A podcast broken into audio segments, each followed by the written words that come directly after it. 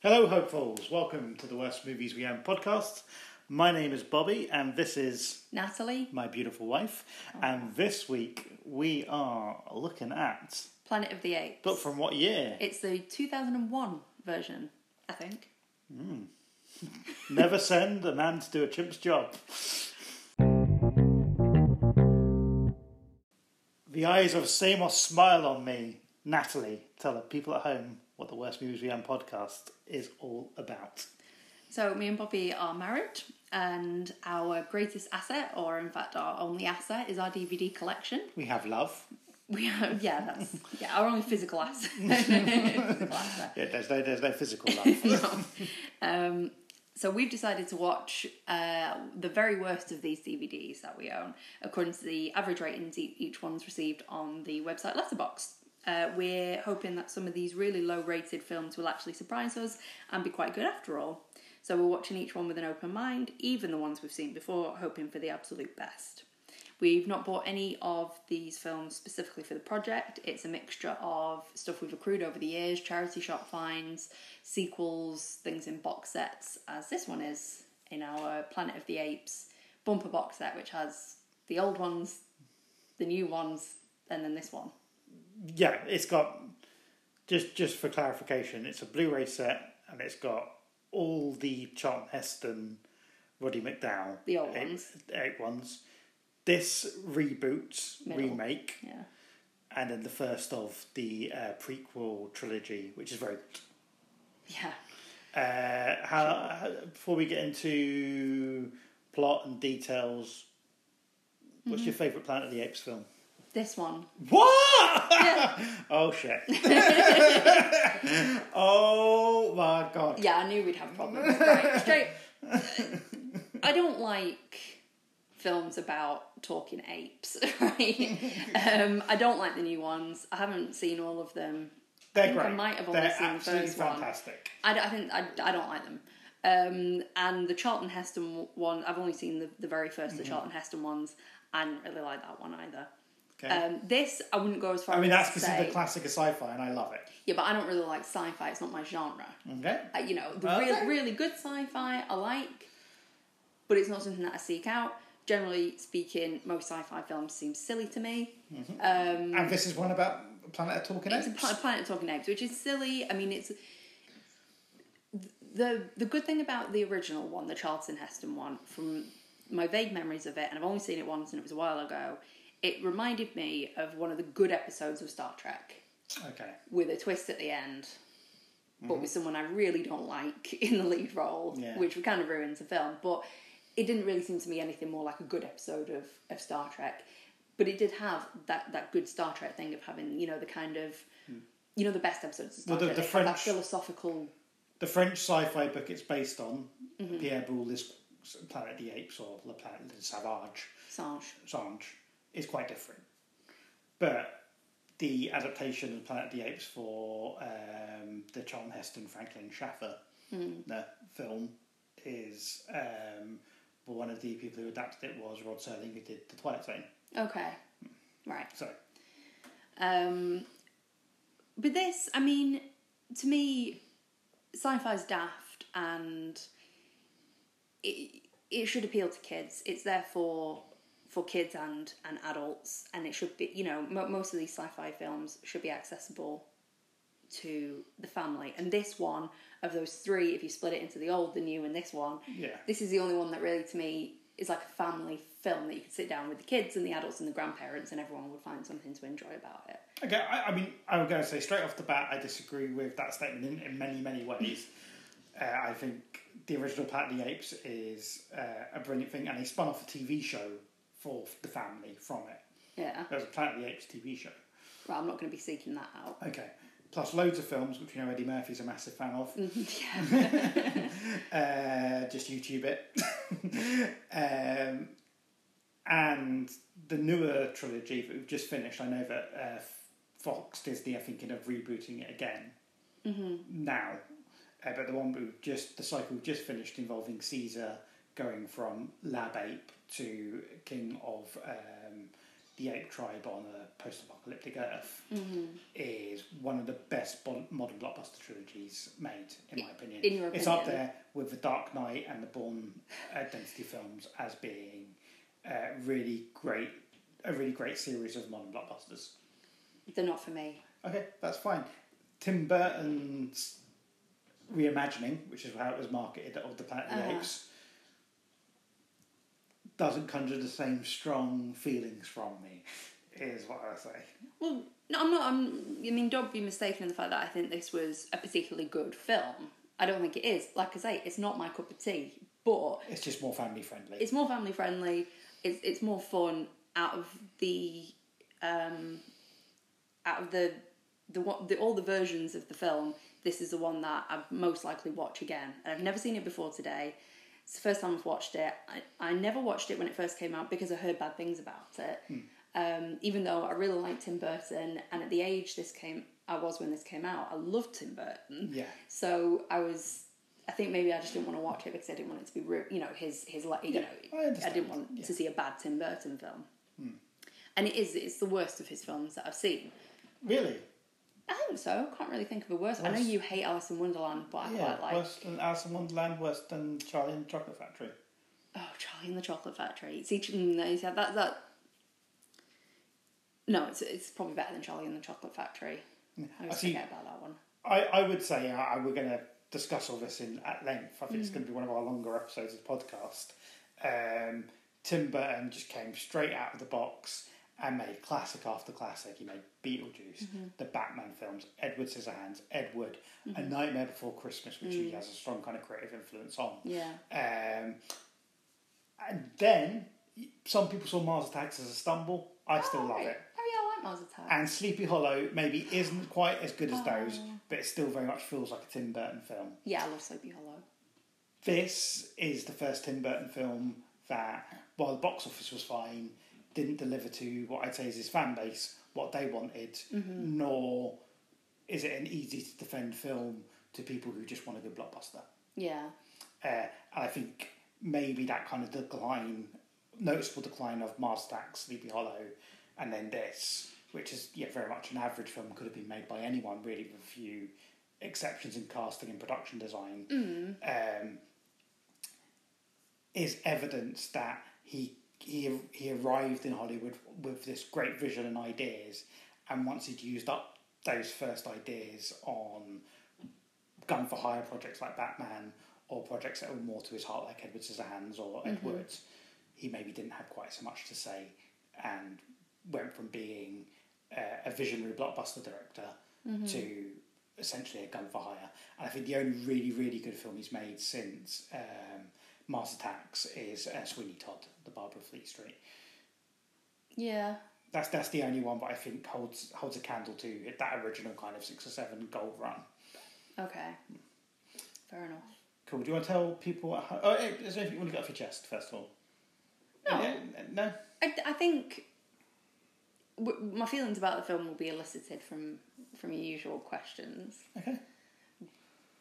but it is a complicated one for me because I feel like I need to defend the film because I don't I don't feel like it's it's fair that it, it's had the, the kind of the drubbing that it has. Whilst it's not it's not really for me. And, I, it's, it's and just to make your life a little bit easier, I don't hate this film. okay. Uh, I think it's a perfectly competent blockbuster. It's got good things and uh, things it does well and things it does badly. Um, I definitely feel there's been a studio interference with it, which we'll discuss as it goes along.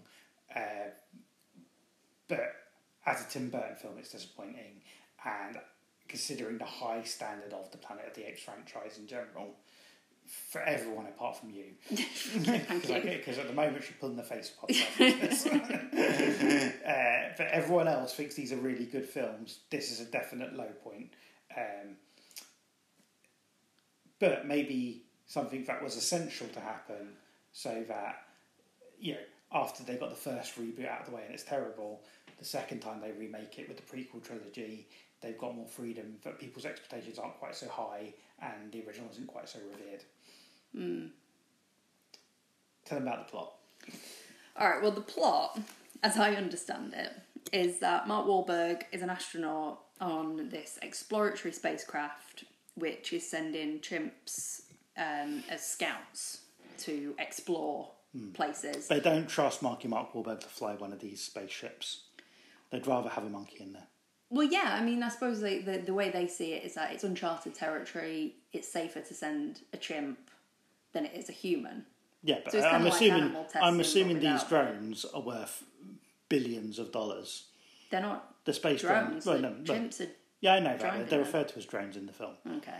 Um, so the fact that they're not willing to put a skilled pilot in them and rather have a chimp in them is already a problem with the plot of the film. Yeah, I'm not sure how smart these astronauts are because the head astronaut refers to the apes as monkeys. He's Marky Mark as well.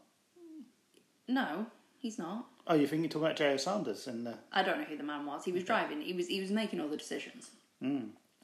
Uh, but Mark Wahlberg's, Wahlberg's got a favourite chimp uh, called Pericles, um, and on one of these missions, Pericles is the chimp that gets sent off. Pericles gets into trouble in his little pod, so Marky Mark decides to steal a pod and go after Pericles to save him. But when he does that, he gets sucked into a wormhole and ends up being hurtled forward in time and crash land on this crashes land crash lands crash lands on this strange planet. Ditches. Yeah. Um, and as soon as he breaks out of his pod, he finds himself swept up into this stampede of what looks like cave people, like normal humans, but dressed Yeah. like cave people, running away. And he gets caught in a big net with all the rest of them um, by apes who are dressed in human attire. And they get taken to the city and treated as slaves and sold. But Marky Mark catches the eye of um, Ari. Ari, thank Yeah. you. I'm going to really struggle with the characters. It's a gonna have to film that doesn't map out what its characters are called very well. Yeah. Um, so Ari, played by Helena Bonham Carter, is a progressive ape who doesn't believe in treating humans like slaves. So she buys Marky Mark and this other cave woman looking lady who gets caught with him um, and hires them and, and takes them back to her house. Um, and her dad's this very important senator who seems to be more than just a senator, like he's actually in charge. Um, and then Marky Mark decides that he's going to escape, and what you have then for, for the bulk of the film is um, a kind of an adventure, a mixture uh, with with this gang, a mixture of humans and the good apes, um, trying to get Marky Mark back to his mothership. Yeah. Um, Is that, is that right? Does that, I mean, that, that's that is roughly the plot. Yeah, Yeah. it's. Uh, I mean, uh, yeah. We'll, we'll, we'll, yeah, we'll discuss things about the plot during what we did and didn't like. Okay. Um, so, Planet of the Apes 2001 was directed by Tim Burton, uh, written by William Broyles Jr., with a late rewrite from Lawrence Konner and Mark Rosenthal. It stars Mark Wahlberg, Estella Warren, Helen Bonham Carter, Tim Roth, Michael Duncan Clark, Paul Giamatti, loads of Tim Burton regulars, and Charlton Heston. Uh, made for a budget of $100 million.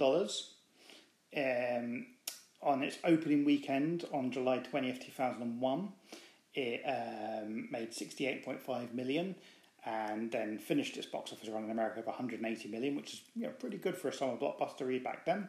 Worldwide, it doubled its money, totaling at 362 million. Um, it was going up against that year things like Harry Potter Episode 1, Rush Hour 2, The Mummy 2, Pearl Harbor, Shrek, Monsters Inc., uh, and AI, Artificial Intelligence. Uh, Jurassic Park 3 It's also out that, that, that summer. Right. Um, it has an average user rating on Internet Movie Data- Database of 5.7, which is Alright, not okay.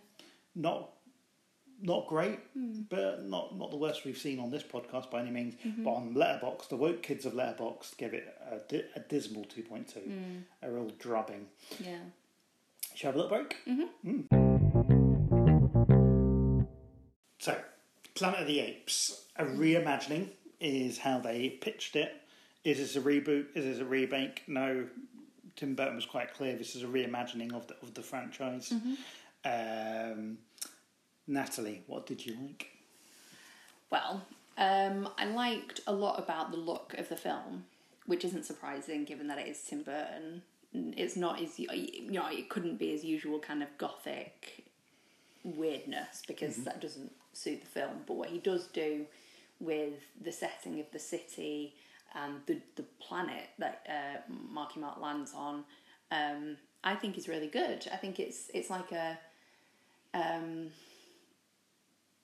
it's very kind of fake, Yeah, but in a good way. there, there's an inconsistency to it. Um, when you're or when when he la- crash lands on the planet of the apes for the first uh, four or five scenes, especially one set within the apes uh, city, it feels uh, very much like um, a high budget reproduction of one of those 60s TV sets sort of an alien planet. And I like yeah, that. And with fake foliage Yeah. and, you know, very clearly studio sets. Mm-hmm. Um, and everything in them has been built for the yeah for the sake of the plot. Mm-hmm. Uh, and I, I agree, I like that. But the film is a very slick production. It looks great. The opening sequences on the very kind of pristine spaceship space center, Mm. you know, might not be miracles of one design, but there's never any flaw that makes you think they're on a set. It feel it looks it looks the, the effects are good. Yeah, Yeah. Perhaps that is an issue then in people not realizing that the fakeness is intentional. Yeah. which I can see why that's a problem, but, But, that's not that you know that's on the the audiences. But the costume design, especially of the apes, is fantastic. They're kind of dressed like samurais or imperial Mm-hmm. Yeah, guards. it's like a kind of an ancient Roman meets Oriental Yeah. kind of look, and it does it. It's really good. Colleen Atwood was the production designer. Uh, there was the costume designer, and she's won loads of Oscars over the years, including Yeah. Mad Max Fury Road recently. Uh, it, it, things like that marvelous. Like Rick Baker does the uh, makeup and the prosthetics to make the Yeah. human acts into apes, and it's great for two reasons. Because first of all, it's completely convincing. Mm-hmm. Yeah, It's, it's probably the best makeup I've ever seen in the film. With one exception. Yeah, Uh, you don't like Helen Bonham Carter? I don't. I'll get. We'll, we'll talk a bit Yeah. more about that in a bit. Okay, that's fine. Um, but the, we're, we're talking like in terms of if you grew up with horror movies, Mm-hmm. uh, F- F- Freddy Krueger, Hellraiser, uh, the um, makeup effects in Planet of the Apes 2001 is is like all your dreams come true in terms of what can be achieved Yeah. in turning a human into something else. and it's so it's so um, pliable. Whatever they've used, it still allows the actors to to face act. Yeah, they- you they're can very see their expressive. facial expressions. It's really Yeah. good. Yeah, Um, and one of the one of the fun things is you can spend the film with a rough idea who's going to be in it, trying to figure out, oh, is that David Warner? Yeah, that's David Warner. Uh, he's the only is one that, I would have actually recognised. really? Yeah. yeah. Some, I I think it doesn't help that some of the actors, the stars playing apes, don't do their traditional accents and voices. No. So it makes them a little bit more anonymous. I think maybe Tim Roth suffers from the most from being pretty much a main character of the film, a Mm-hmm. lead of the film, uh, and putting in a great villainous performance. And if he wasn't credited, you'd have no idea who played that. I wouldn't have known. I yeah, I, I'm really surprised that it was him. Yeah. Um, so, uh, yeah, I'm quite happy to turn around and say this is not a cheap production. It's not a production where any corners have been cut in terms of the look and the feel. It feels like a very consistent, well-made film the whole way through. It, for the eyes, Yeah. other areas there's problems. What else did you like? Well, that whole um, first section of the film, from where he gets taken into the city um, until he escapes, I really enjoyed. It's fun. Like you see, they, they get taken into the city in the back of a, a wagon, and they see um, apes doing human things.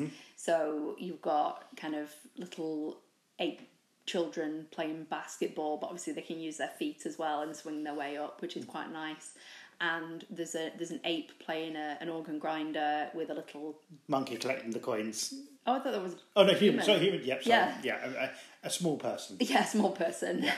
um, uh, so that's like a nice little reversal. And um, uh, th- there's like a dinner party, which is also has also got a real kind of Roman symposium feel to it, um, where you've got the senator and the general who does turn out to be the big baddie, and he's played by Tim Roth, like we said, um, and a kind of um, possibly based on real people, but that general kind of corrupt, rich, annoying Yeah. Uh, person at a dinner party who talks about going on holiday and how and to some beautiful place and it being really boring. It could be the same dinner party from Beetlejuice, but everyone's in ape costumes. Yeah, that's true. Yeah, um, and then you've got the escape um, where the uh, the cave lady who's been sold with Marky Mark will only escape if she can take a family with her. So they have to go around the city um, grabbing the various members of her family so that they can make that escape, which happens really fast. I think I would like to have seen that take place like slightly slower to spend more time in the city and see them do that. But what you do get is a really nice fast paced scene with them running through people's buildings and all those people that you just saw at the dinner party, you see them going through their bedtime routine. Yeah, you see the private really life funny. of one ape. I get the feeling up until the the point where they leave the city, we're seeing the film Tim Burton very much wanted to make. Yeah. He's having fun with apes being humans, but still having some of their ape culture and behaviour, and Mm-hmm. uh, the world being turned on its head. Um, it fe- yeah, it's got a, a really fun, anarchic sense of humor Um, the production design's great during these sequences. Um, it's quite jokey. There's a little bit of kind of uh, political, satirical content in there, which is quite rare for Tim Burton. But Yeah, but it's uh, subtle. It's not kind of too overly clever or Yeah. in your face or anything, which would be annoying. it feels very much like, and this is a criticism rather than a positive. Once he gets that sequence out of the way, and we're in the desert, and we're basically going through a retread of uh, Army of Darkness or uh, Connecticut Night in the a Connecticut Yankee in the Court of King Arthur, or the Wizard of Oz, most recent Wizard of Oz film. Like, you know, where you've got a stranger in a strange land leading people like a messiah, but he doesn't really want to be the messiah Yeah, um, it becomes a much more boring, drab film, and you don't see any of sort of the stuff that you think might have attracted Tim Burton to the to the film until one final moment at the end. yeah, it does. It sags in the middle, but there are moments which save it. I think throughout the film, like it's peppered with nice bits, and you know they they stumble once they've escaped, they stumble across um, a character who they first met in the city. He's like a he's a slave trader played by Paul Giamatti, and he's a lot of fun, and you know he, he's a very welcome addition to the little group that they have. And Paul Giamatti would still have been staking out his turf as going from like a a character actor that you might recognise in the Truman mm-hmm. Show or other things to being a name in the credits. Yeah. Being a name on the poster at this point. Mm. American Splendor hadn't happened by this point. I love Paul Giamatti. He's great. Yeah, he is And really he's a really good value in this. Yeah, very Yeah. much so. But you you were saying like you kind of thought the escape from the city maybe could be a little bit more action packed. And I think mm. Tim Burton's continual weakness when he takes on a big blockbuster like Batman mm. is he doesn't care about the action. Uh, Well, even. I'm, I don't even. There doesn't need to be conflict or or running if, well, if that's what you, you say that, action. but what did most people buy an eight dollar ticket for to see in this film? Okay. I don't think it was to watch an orangutan clean his armpits with rose petals. Well, no, but if you come to a planet where there's, uh, you know, things are different, you want to see how they're different. Yeah, you want to see apes doing their. I definitely thing. want to see that. Yeah. I'm not saying take that stuff out. I'm saying when it comes to the three, four action sequences in the film, they have to have some kind of sense of internal logic and tension and care. And instead, what we get are melees, battles, but where it doesn't really matter what the rules and logistics of the winners or the stakes are. Personally, that never bothers me. I, I find long action sequences frustrating in films mm. for a lot of reasons. I'm not saying that action sequences have to be long. They have to have a point, and the only point to the action sequences in this film are to add things in the trailer that look like action sequences. Okay, but when you know that they're going to escape, then they might as well. You know, They- you know they're going to get to that end point because they're going to have to for the sake of the film. Why add frustrations, because, that's what an action film should have. It should have the heroes overcoming obstacles to get out of a dangerous situation. I don't need to see the obstacles in the frustrations. There's Instead, nothing- they just have a nice little run, and I would say throughout the film, and this this is what I didn't like, is for an action blockbuster, the action is not just poor; it's pointless. The uh, final battle towards the end, you've got humans fighting apes, and the apes no longer seem to have the have the strengths and advantages they had in earlier scenes. I like the battle scene. Okay, but it just looks like a poor man's Braveheart in with people in ape dress. Okay, but I mean, it's not going to have people them ripping each other's arms off and stuff, which uh, you know No, chimps actually would do because it's a film for kids as well. They In can't too much violence in it. Indiana Jones, and that's a very high watermark to compare this film to, but has the sense to not just have Indy rescue his dad from a tank, but have Indy rescue his dad from a tank while there's various threats and escalating obstacles happen while that goes on, and that's a great action set piece. And other films have these great action set pieces. Rubbish films have at least one or two great action set pieces. Planet of the Apes 2001, the action's there very much as an afterthought, with no real stakes or threat, and certainly no surprises. Well, I, d- I s- I certainly didn't feel like the film was any poorer for not having more action. What I would have liked would be more, more content, more kind of interesting things to see. Okay. Um, but I mean, the, the, it's not just for me. I don't think it's just the city that looks good. Um, the the camp that they come across, like the the With the red tents. yeah, that's that, that looks really good as yeah. well. And that, that happens not long after they have the slightly boring bit in the middle. They come across the um, the camp So- with the the soldiers. Um, The second half of the film eh, seems to take the tone less of Planet of the Apes and more of uh, an Akira Kurosawa film, where one half of the the armies is dressed as are apes dressed in armor. yeah, Yeah. um, but it's got other little nice touches as well. The the, ins- the the way the inside of the tents are decorated um, with kind of like shrines to this god monkey. Their their monkey. No, I shouldn't call it monkey. Ape god uh, Semos. I Okay, so for any monkeys or apes listening, occasionally we're going to get your species mixed up because we're not experts on primates. But what I do like, there's another thing I like about this is that they do draw attention to the fact that apes are not monkeys. Yeah, yeah. And it is annoying. I'm pretty sure they did that in the original, darling. Oh, okay. monkeys have tails. they've got a far more clear strata of there's a caste system between the apes in the Charlton Heston films. Yeah, which they do. They do hint at here. Mm, Yeah, they hint at, but it's not quite. They even literally talk about caste system in it. Mm, uh, yeah, but not quite as clear as the you know the orangutans are your politicians and thinkers, Mm. and you know Well, look, that is one issue with this, and it's not really something I disliked about it, so I could just mention it now. That the, some of the, um, so, some of the apes, I suppose they might have interbred. Like the, the are they gorillas? Are they chimps? It's really difficult to tell. yeah. I, I I would say if you're having to dress three hundred people sometimes as apes. Mm-hmm. There's going to be a case of occasionally let's have some fun with this one and make it look a bit different. There aren't many orangutans. There's not many orangutans. Which is like like like in the real world, you know, Yeah, we, there- we there- redheads are a dying breed. There was, so- there was only one little uh, orangutan on the spaceship. That's what well, that makes sense. Yeah, yeah. Um, What else did you like? What else did I like? um, yeah, I like I like the battle scene um, that happens quite close towards the end because it doesn't go on forever. It's nice and snappy. Um, you've got a kind of exciting moment where um, Mark Wahlberg comes up with an idea. It's like a tactical idea because they're facing. he- He's managed to get all the humans tribes kind of on side, and then they're having a face off with all the apes, and the apes are armed, and they're they're, they're an army, and the humans are just cave people. Um, and he comes up with an idea, but it really is a, an all your eggs in one basket kind of Yeah, idea. work, if it doesn't, yeah, exactly. And that's there's, there's a tension there, and there's a kind of moment where the dust settles. Is it going to work? And then what they what the humans do, technically, if this was a war film, makes no sense whatsoever because they just kind of prove that they've not got any more Yeah. ammo left.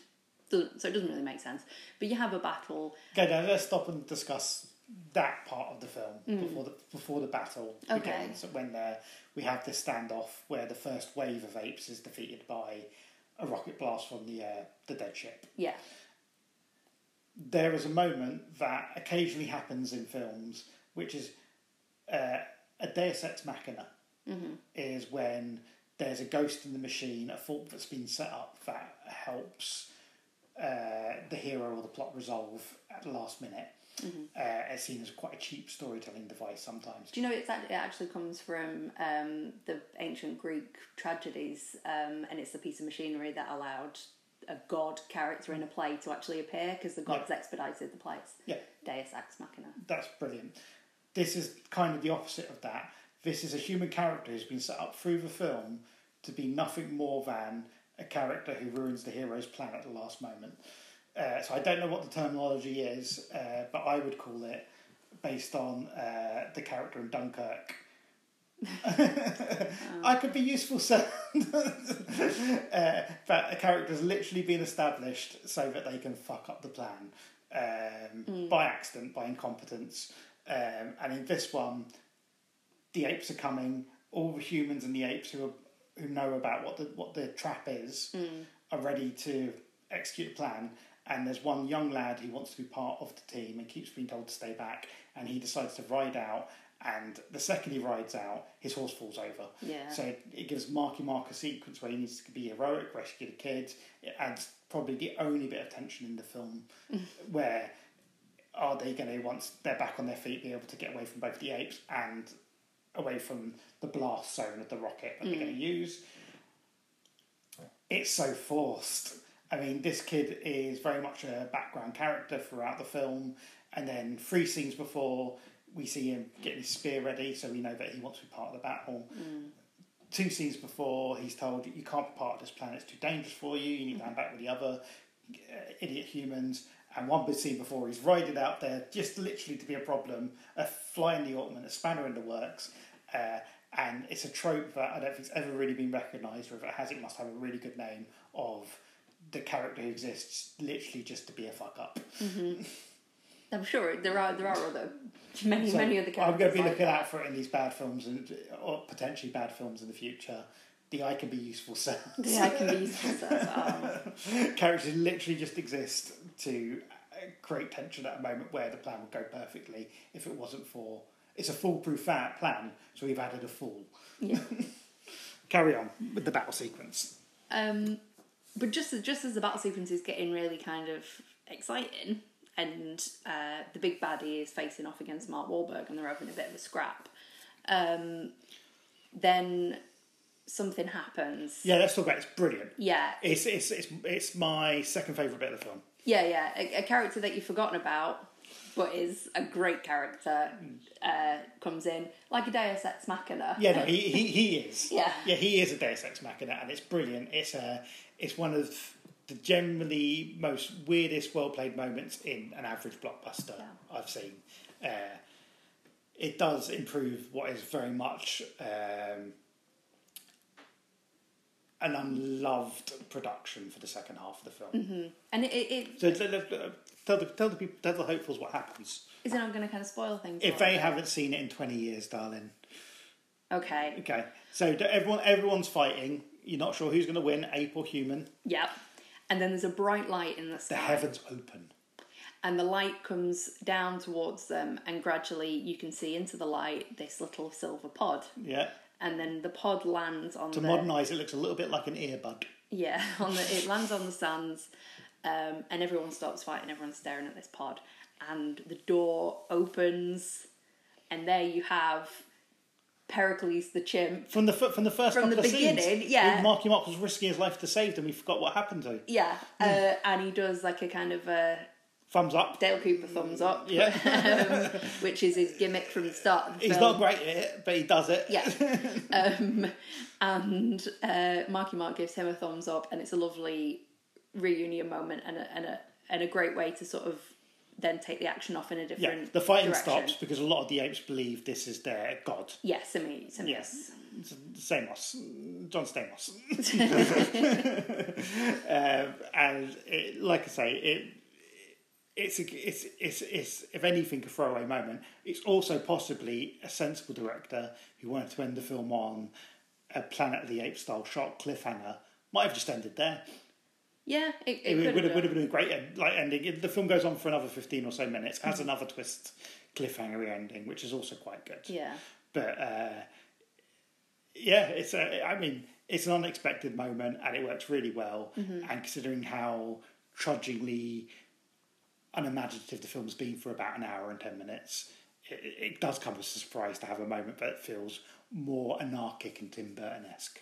Yeah, um, and the sort of the direction it takes it in. I mean, you still have um, Marky Mark and Tim Roth's General in one on one combat, but it moves to a slightly different setting and it allows for a more satisfying conclusion to that story. Sure.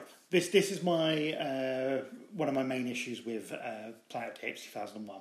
Um, when we're first introduced to the evolved apes, the future apes, the Planet of the Apes, these apes are faster, stronger, uh, more cunning, more nasty, um, unbeatable. They really are. Like how they're presented in the forest chasing the humans Yeah. is they are a threat you do not want to be near.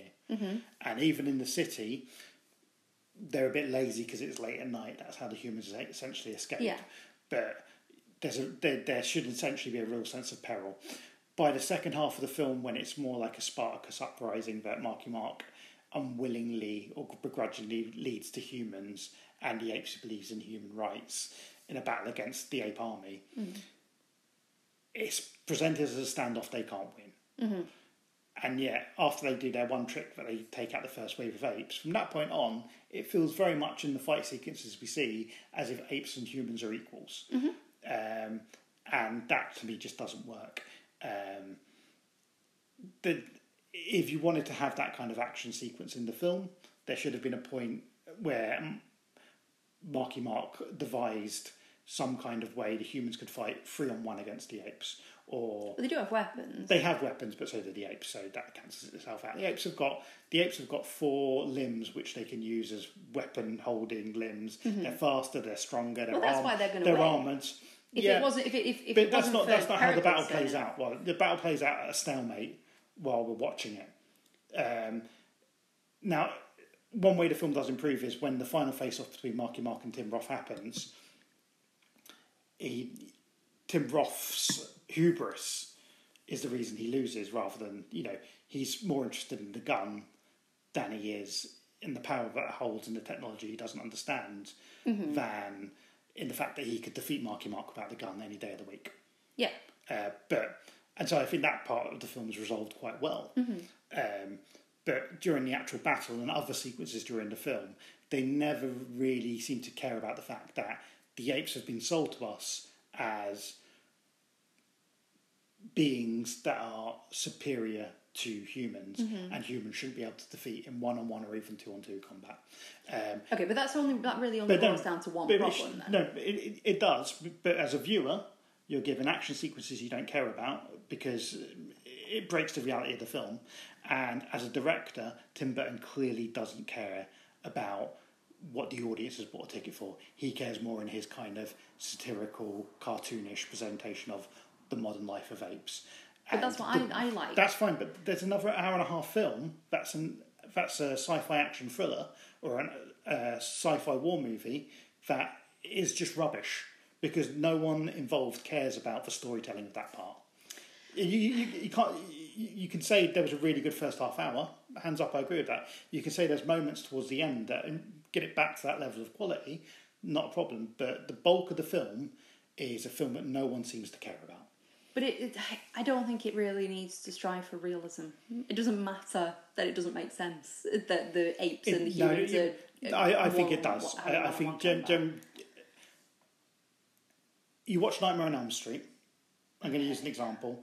And Freddy, when he's originally presented, is presented as uh, a dream demon who is pretty much unbeatable because you don't know what the the rules of the dream world are, and he feels like the king of that dream world. But as the film progresses, you start to see ways in which uh, Heather Langenkamp's character Nancy Yeah. can beat the Dream King, the Dream Monster. Okay, it's earned. In this, there's a point where someone decides it's a battle secrets between apes and humans. We can't have the humans lose, so they're just as strong as the apes. It's probably not even a conscious decision, but it's a decision of someone who does not care about the viewers getting their satisfaction from an action film. Okay, but my satisfaction was not harmed But by you're a that. minority, darling. Well, that's okay, but um, we're talking about my our individual perspectives of this film, and my Hmm. But if individual something sold as an perspective action and- blockbuster of the summer doesn't deliver action that is in any way crafted with any care for the audience, then that is an issue.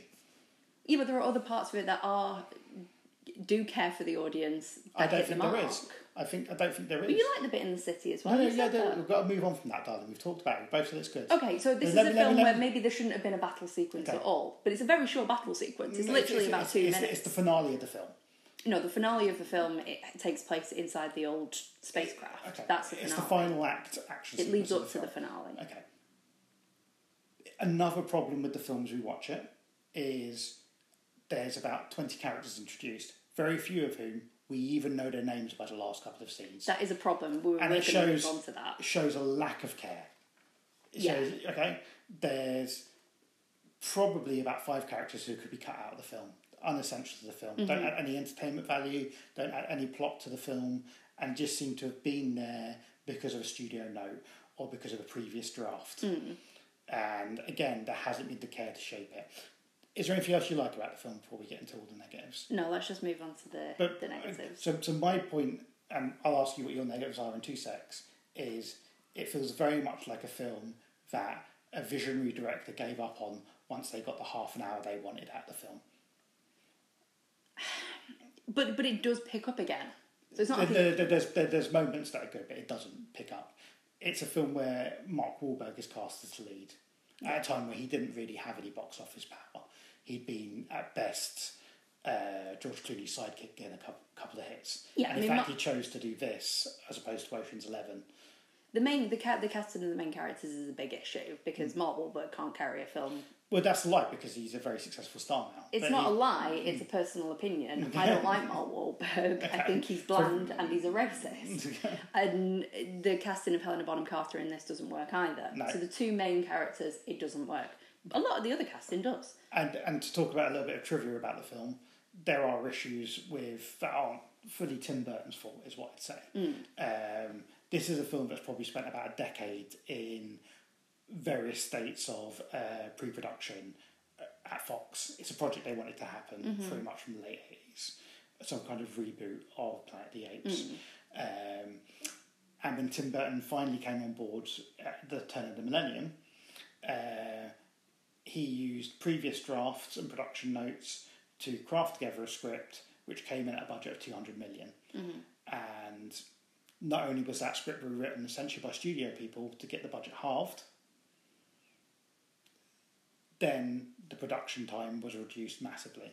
Had a month less shooting time than he wanted, had less production time on either side, so it could hit a certain release date in the summer of 2001, rather than to give it another year to marinate. They needed they needed a blockbuster for 2001, so it was a very stunted production, and I think you can see the compromises of the film as you watch it. Um, do you want to hear about people who were previously kind of lined up to be the filmmakers or people involved in the film? Mm-hmm. So directors who had passes at this during the 90s are Sam Raimi, Philip Noyce, uh, Michael Bay, Peter Jackson, and the Hughes brothers. You know, at least we can be thankful it wasn't Michael Bay who ended up with it. Yeah, okay. Um, the most likely time it almost got made was in 1993. Oliver Stone took over the project. Okay. working off a Terry Hayes script. He's the guy who wrote Mad Max and Dead Calm, so he would have been came in on Philip Noyce, I think. Starring Arnold Schwarzenegger, produced by James Cameron. And for some reason, that didn't come together around 1997. Um, over the time, once Arnie left, people like Harrison Ford, Kevin Costner, Patrick Swayze were all lined up to be the star. Uh, when it got to this incarnation with uh, Tim Burton at the helm, Leonardo DiCaprio, Ben Affleck both turned it down. Matt Damon was second choice after Mark Wahlberg. In fact, Matt Damon went into the Mark Wahlberg role in Ocean's Eleven when he walked from Ocean's Eleven to do the film. See, I find Matt Damon and Mark Wahlberg quite similar in looks and style, but obviously Matt Damon's a lot better, and this this could have been a, a much better film if Matt Damon had been in the main role. And the only other alternative casting I've got for you is instead of Tim Roth, first two choices for Thaddeus, General Thaddeus, the, the bad ape, are Johnny Depp mm-hmm. and Daniel Day Lewis. Okay. yeah, I think that it's, it's a blessing that it ends up Yeah. with Tim Roth then as well. Yeah. Um, so, what didn't you like?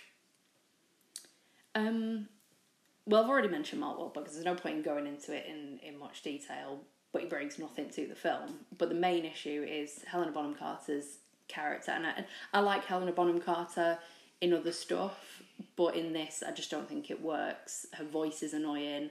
Um, her character is uh, this kind of slightly grating do-gooder, mm-hmm. and she's also really creepy with Mark Wahlberg, Okay. like very kind of clearly in love with him, mm. but in a really kind of mooning, almost like I don't know, In a inappropriate. It just feels inappropriate. It's, It's, interesting really you say that because one of the things that Tim Burton lost about with the studio once he took on the project is he wanted, I would assume, the second half of the film to essentially be uh, a consummated romance between uh, Leo Davidson, the astronaut, and Ari, human rights ape. Yeah, I thought that was coming because another thing that's very noticeable about Ari is that her makeup is is wildly different to the other apes in the film. She's more she's chimpish. very well, yeah, but she's she's got practically got a, a human got a top human part for the face. yeah, she's got yeah. human eyebrows, a human haircut, very much of its time.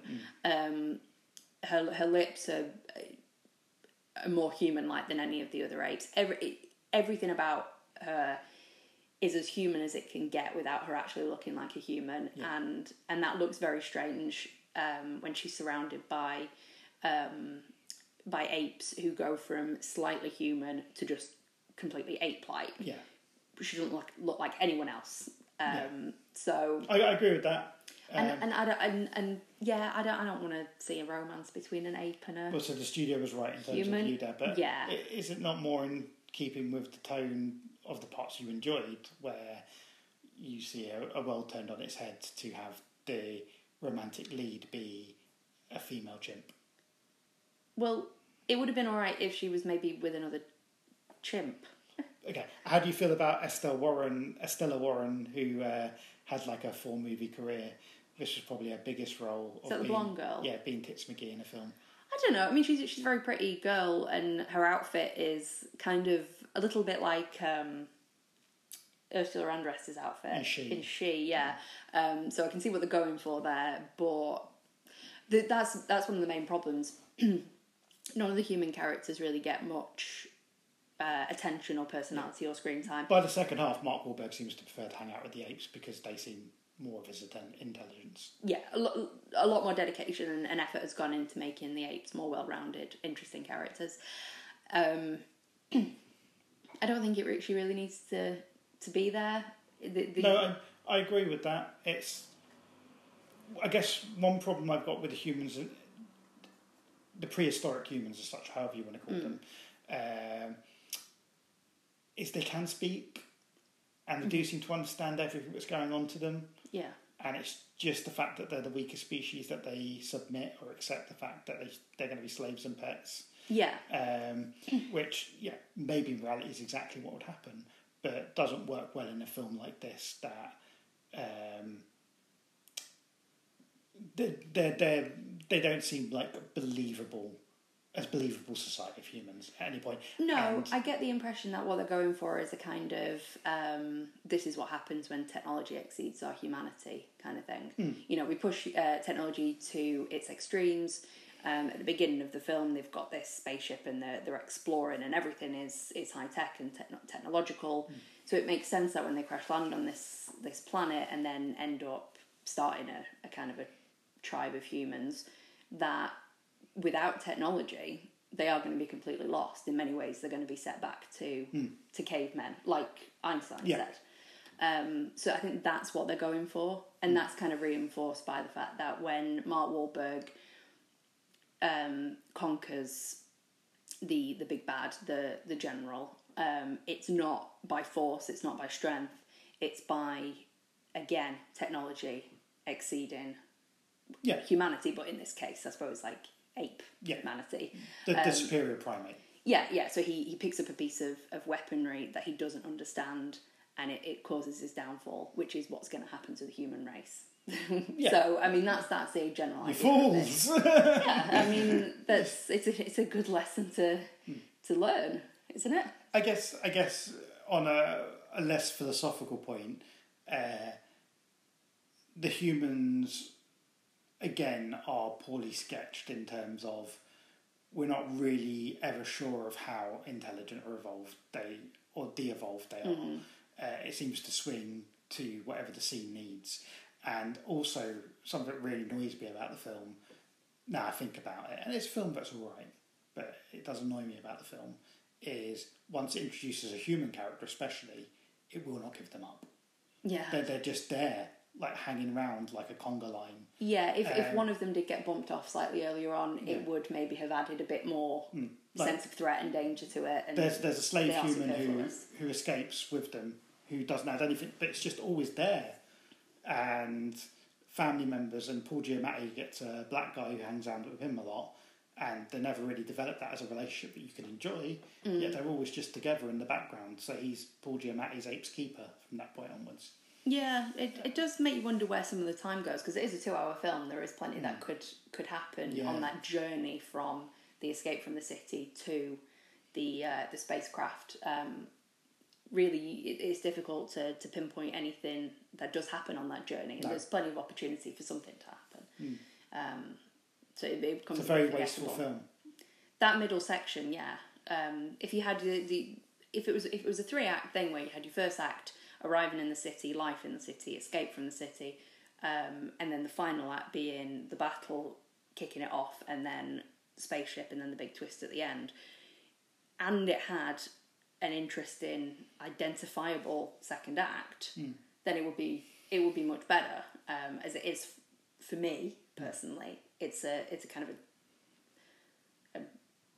it's a three act film where the it's like a sandwich and the bread's the good bits. Okay. Very weak bottom for bottom slice of bread.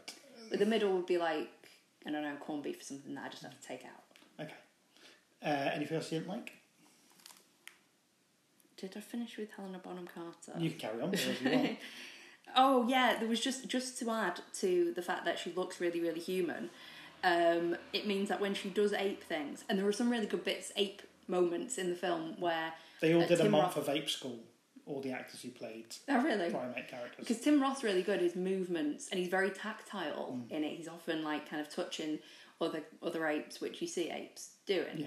Yeah. Um, like he's clearly paid attention at ape school. Mm. Um, There, there, are, there are moments of their interactions that are so different from how humans interact that it feels alien and unsettling, and uh, that's some of the best bits of the film. yeah, yeah, and, Um, and some of the actors do it very, very well. Tim Roth, Tim Roth is really good in this. He is, even though he's uh, unrecognisable. yeah, and not someone who you think of as being a physical actor as well. Mm. yeah. So you know, snaps to him. Um, but when Helena Bonham Carter does ape things, and she doesn't do them very often because she's so human in her look and her personality, it's really weird. Like she'll occasionally, like once or twice, she does the kind of like, uh, caw, caw, caw, like sound of an, a chimp. You know, Uh, what, what, what's that? you know that kind of Give it, give it to me again. a shriek. It's a sh- it's an it's a chimpanzee shriek. Yeah, but let me hear it. No. um, uh, and, and she waves her arms in the air and it just looks really weird. Yeah.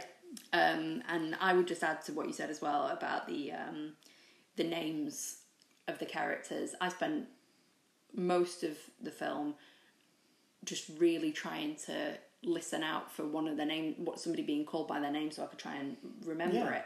And, and it's hardly ever that anyone gets I don't by their name. think. Uh, I think you see that Marky Mark's called Davidson from his uh, astronaut name badge at the Yeah. beginning. I don't think you hear his first name Leo until the last twenty minutes. Yeah. And then you wonder how does he know his name? Like, Yeah, I don't. it is annoying, but as well, it doesn't really make sense because I would have thought that this film geared towards families with a big budget, that the merchandising of it would have been a big thing. And who wants to buy a toy of a character whose name you don't know? yeah. That just seems really strange to me. I assume the toy would just be called Marky Mark. Yeah, I guess so.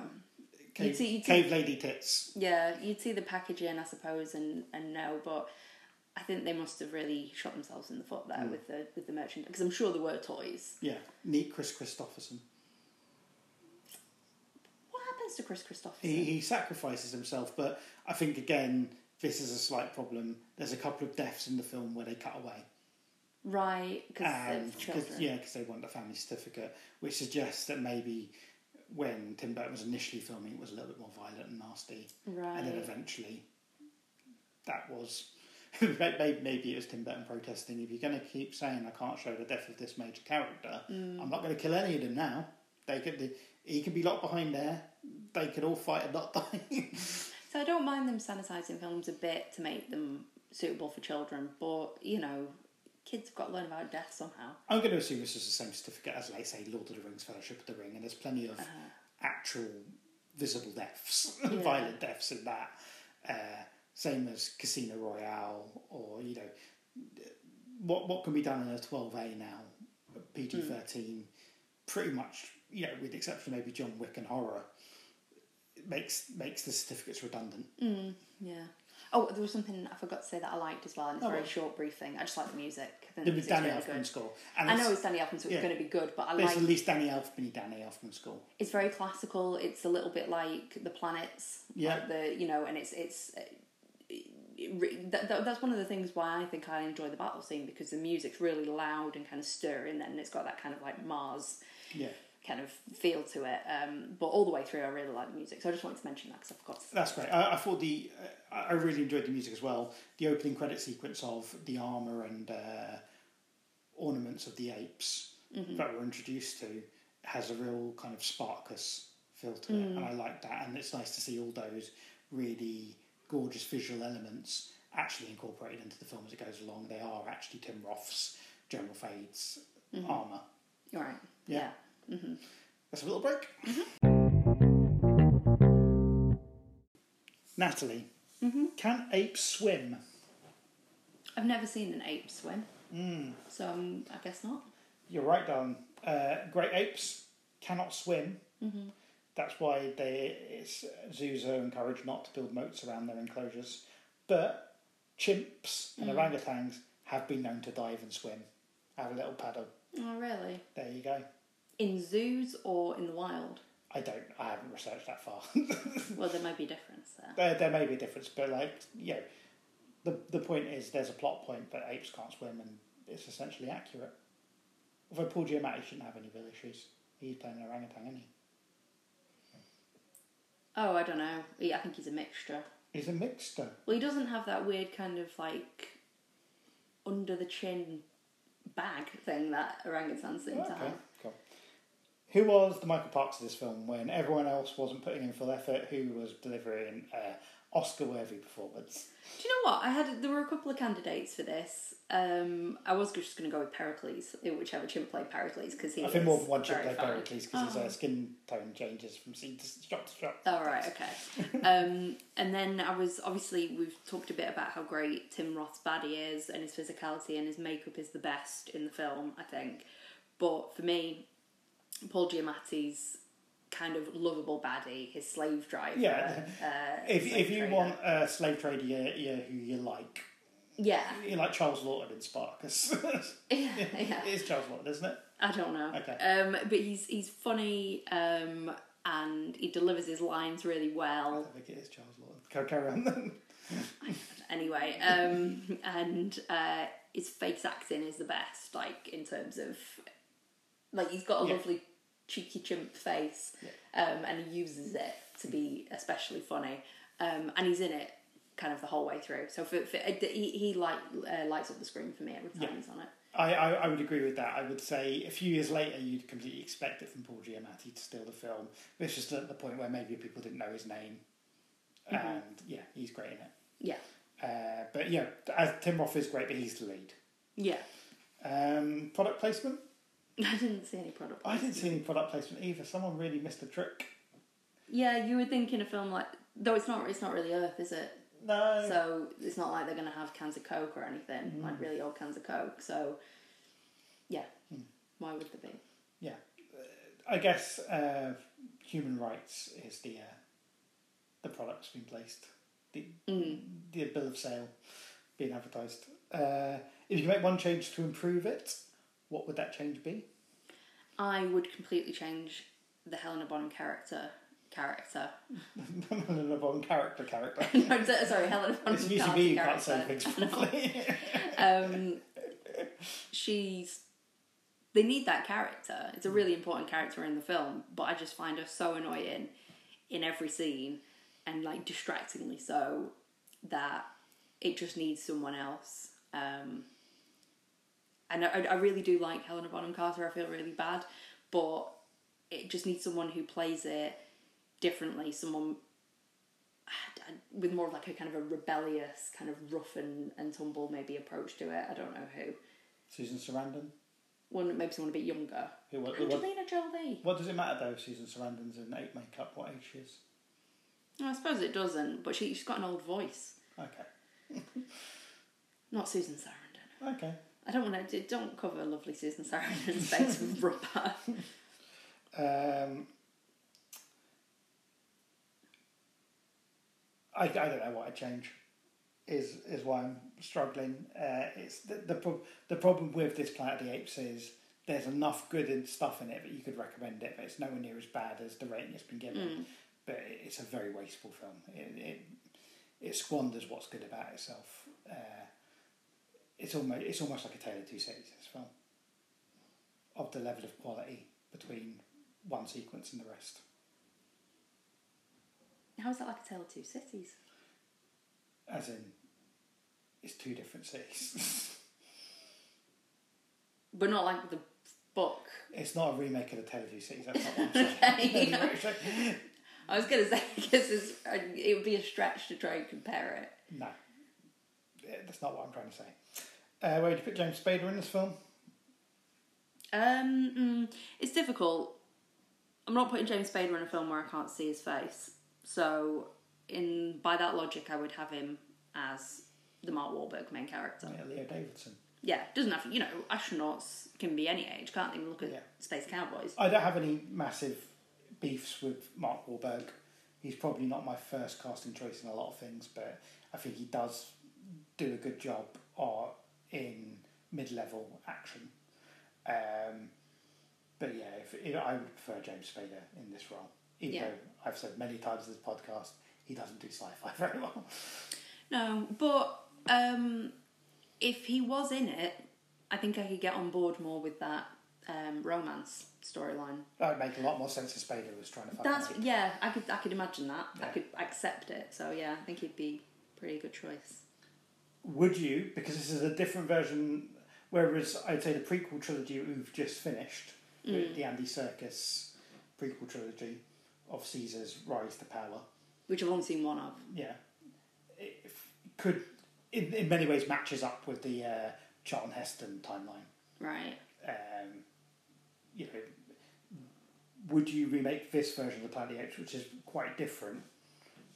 Takes the same basic plot but then changes everything. Would you remake it as a, that this plot again? Yeah, yeah. I- think it's um, it's nice to just be kind of thrust into the um, into the story of the you know the the Planet of the Apes is already set up and here it is, rather than going to the the nitty gritty of the hows and the whys of something that could never happen.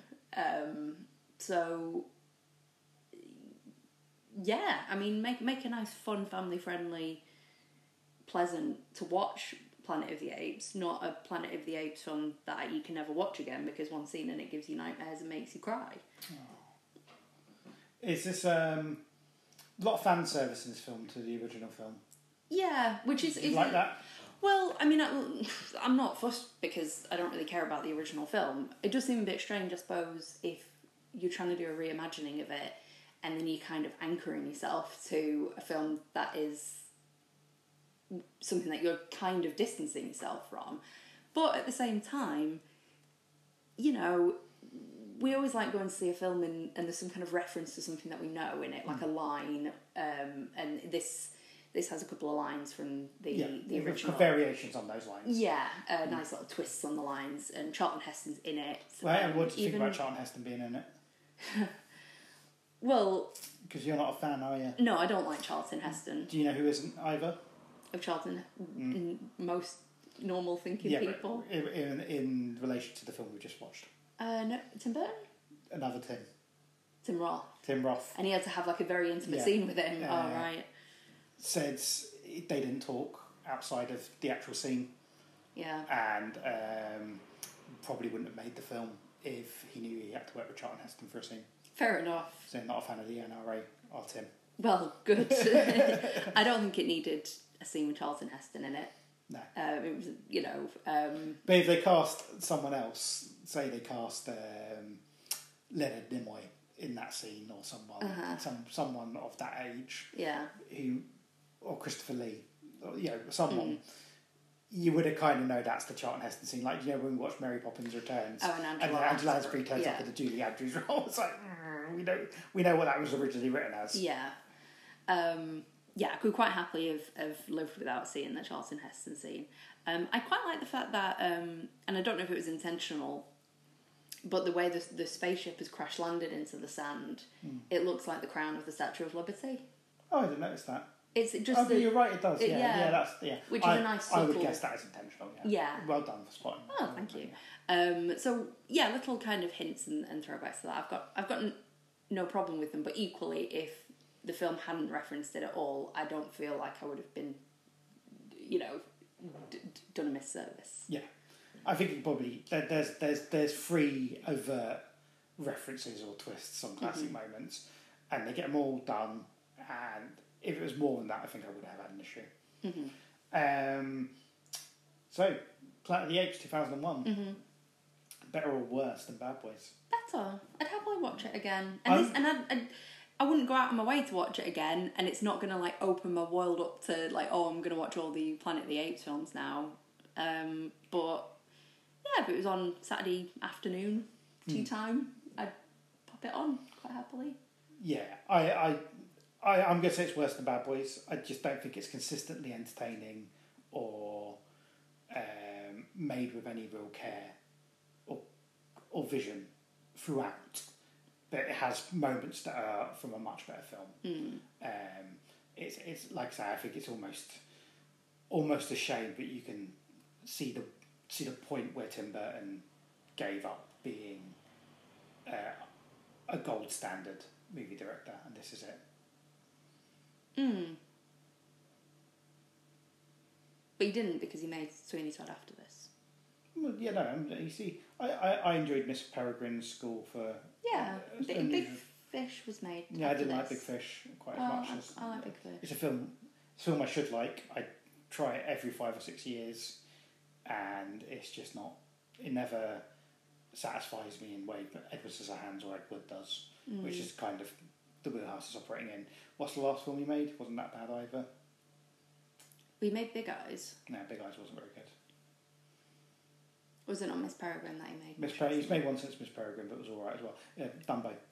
Oh, I love Dumbo. Dumbo was fine. yeah. that was great. What has he got anything in the pipeline? Oh, I'm sure he does. I'm sure he does. Um, but yeah, um, I, I think he's, he's he's he's on a bit of a little upswing again. But I don't know if he's ever going to reach the giddy heights where every summer you got Batman, Beetlejuice, Edward Scissorhands, Ed Wood, Mars Attacks, Nightmare Before Christmas. You know, that's that's a run very few people. Maybe Rob Reiner is the only person I think of who's had just quite such a run of classics. Mm, Uh, yeah, it would be nice to see him maybe go back and do like another kind of famous horror tale, like a, like like a Sleepy Hollow type Yeah. thing. Take that kind of old fashioned traditional story and um, do. I think that would very much be the best thing. In fact, maybe the best thing that could happen to him is if he's someone like kind of the Blumhouse Productions goes, we're just going to give you eight million. Yeah, Do what you can with eight million, rather than here's a hundred million to make something you don't massively care about. yeah. Oh, you could do like an anthology of Ambrose Bierce short stories be in a lovely. film. That'd yeah, be great. wonderful. Not much market for it, but Well, get my ticket. okay, lovely stuff. Um, next week we are covering Freddy's Dead: The Final Nightmare. Mm. You, you, you, you like a horror film? I like a horror film. I'm just not a big fan of the Nightmare on Elm Street franchise. Well, we are going to watch and this the is the worst worst. So uh, tune in then. Thank you very much for listening, hopefuls. Thank you.